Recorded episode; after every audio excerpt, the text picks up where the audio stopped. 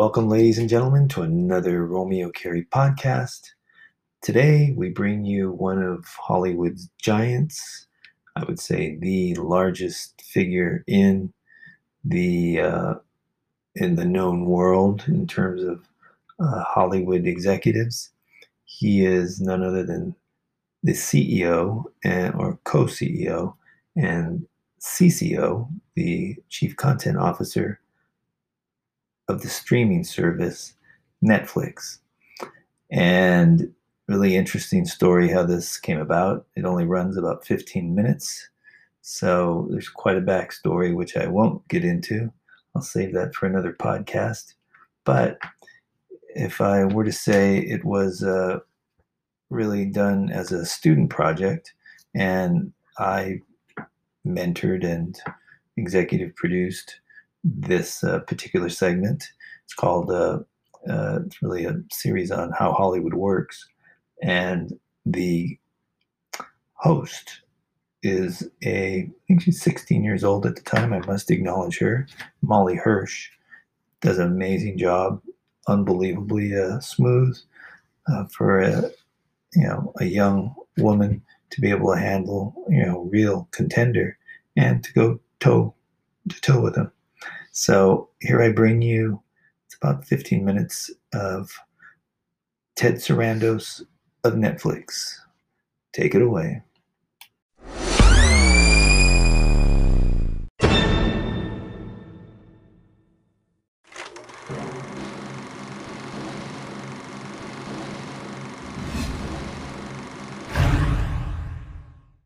A lot of things to watch. Um, and the the thinking longer term, it was going to be less about how much people watch and then the kind of uniqueness of what they watched. So if we had, if all the companies who did streaming had the same programming, that's all that would happen is is that we'd all fight it out over price and we'd all go out of business. So we had to really distinguish ourselves from other people. Uh, and the content that we had couldn't just wouldn't be nobody would care how much content we had they would care how important it was to them so that we had to create um, and license and create content that was unique to Netflix. And when we started out at the beginning, we didn't have enough subscribers to support the economics of it. And then once we got to about 25 million streaming subscribers, we could invest in things uh, on a really large scale. And our first kind of attempt to do that was um, House of Cards. Um, and we uh, had a meeting with David Fincher, I think one of the greatest directors of all time, uh, who had this idea for a TV show and it was a show that I had seen before. It was a very popular TV show in the in the uh, in the England uh, in 1990 called from House called House of Cards uh, with Francis Underwood, but a very different Francis Underwood. Um, and we had to we took a big bet with him and gave them a two season order uh, to do t- 26 episodes of the series without even making a pilot, and uh, I think changed the kind of shape of television forever after that day. And we after that before the show came on, we did a second deal for a show with Stevie Van Zandt called Lilyhammer uh, that was made for Norwegian television, but we were releasing it everywhere outside of Norway. Uh, and it was a show half in Norwegian and half in English. Um, then it became very popular. Um, and it was kind of an interesting thing then because I thought, well, be, wouldn't it be great if you could have a show that would actually work everywhere in the world and get overcome language barriers? Because I think storytelling is really just about you know human interaction. Yeah, and especially now since Netflix has reached to you know not only America but so many other countries. Right, right. So to do a show that's actually in two languages, um, if you could do Norway in English, you could do you know any other combination for sure because Norway's yeah, a super complicated language. uh, so um, and then after that we um, we did Orange's uh, Arrested Development, uh, which was a, a wildly popular yeah. show that had a huge cult following that uh, wasn't quite big enough for you're one of them. Uh, wasn't quite big enough for network television to, to sustain. Uh, but people stayed in love with the show for a long time. So after six years off the air, uh, we brought it back uh, last summer and created a whole new season yeah. of original episodes, and people loved it. Uh, and then Hemlock Grove, which is kind of a Eli Roth directed and produced um, gothic horror story with vampires and werewolves and gypsies, and that's now going. We're getting ready to launch its second season and we have uh, Derek with uh, Ricky Gervais, which uh, is a very sweet British comedy um, about a uh, a, um, a, a, special needs guy who work, works in a uh, nursing facility, who is very very sweet and uh, and uh, and very very funny. So Wow. we really love the show a lot, and we have lots of new shows in production right now too. So basically, you could be interested in anything and find what you like on Netflix. You've Well- really reached out to every demographic and, and every genre, really. So Well, the core of Netflix is, is that it's personalized, right? So the things that you see and what matter to you may not matter to others. So the core of it, like when you have a lot of choice, what you really want to do is how do how do you find things that are going to be relevant to you? So we do this very sophisticated personalization of the Yeah. the, the website and the TV. And when you see it on the TV or when you see it on your device, it's already kind of pre-selected for you the things that you'd be most likely to love Yeah. based on the things you already like. And because of that, we have to do really broad things. So we do comedy and drama and horror. And most of the people who watch Hemlock Grove don't watch House of Cards at all. And that would be a disaster for some networks. But for us, it's great. Yeah, it's amazing Yeah. because I even when I started watching Netflix, I would watch one movie and then it, um, after I finished it, it would say, you know, give me a category of other things that I might like to watch, and so that's Right. kind of kept me, you know, watching each episode and, and TV show and whatever. But we think that the offer. personalization is so important Definitely. that we want to be careful that any of our shows, even though they're, you know, they're by, by a lot of people think they're really great. We have over a hundred uh, nominations and awards for our first wave of shows, and you know, Oscar nomination, Emmy Emmy nominations, Emmy wins, Golden Globes. Yeah. And you even Um, you just going changed. to Peabody Award for uh, Orange is the New Black and, and House of Cards. Congratulations. Thank you. You even changed Oscar history by having the first documentary on a streaming internet. uh, yeah. The the Square is the yeah, documentary. Square, yeah.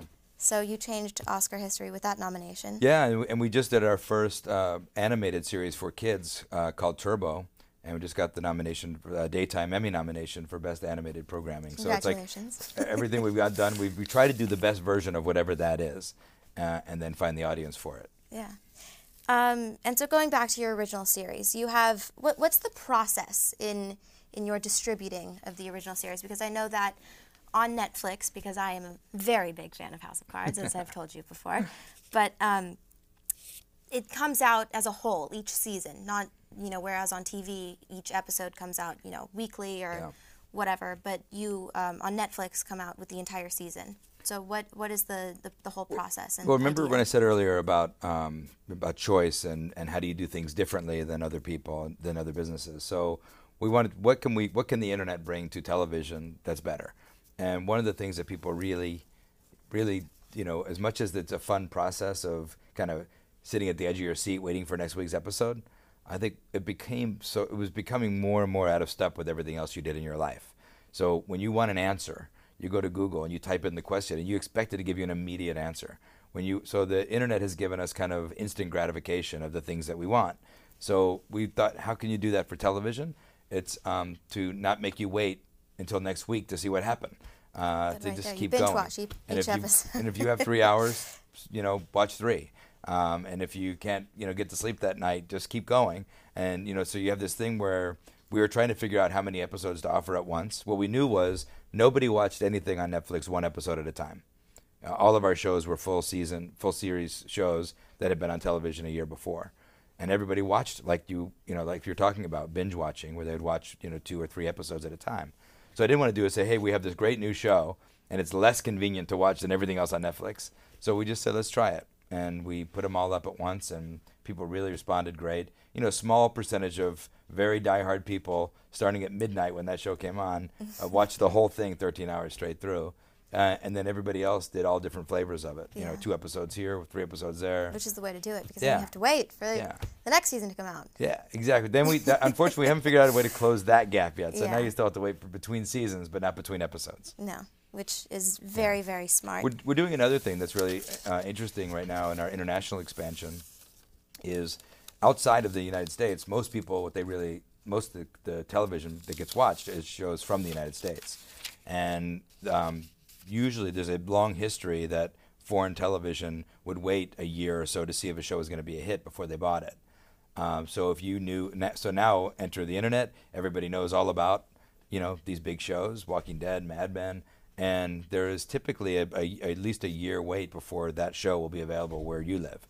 So what we're trying to do now, beyond our own original shows, uh, there's shows like um, Fargo and um, From Dusk Till Dawn, uh, and Better Call Saul, which is the spin-off of Breaking Bad, that we're going to make available to the rest of the world the day after it's available in the U.S. instead of the year after.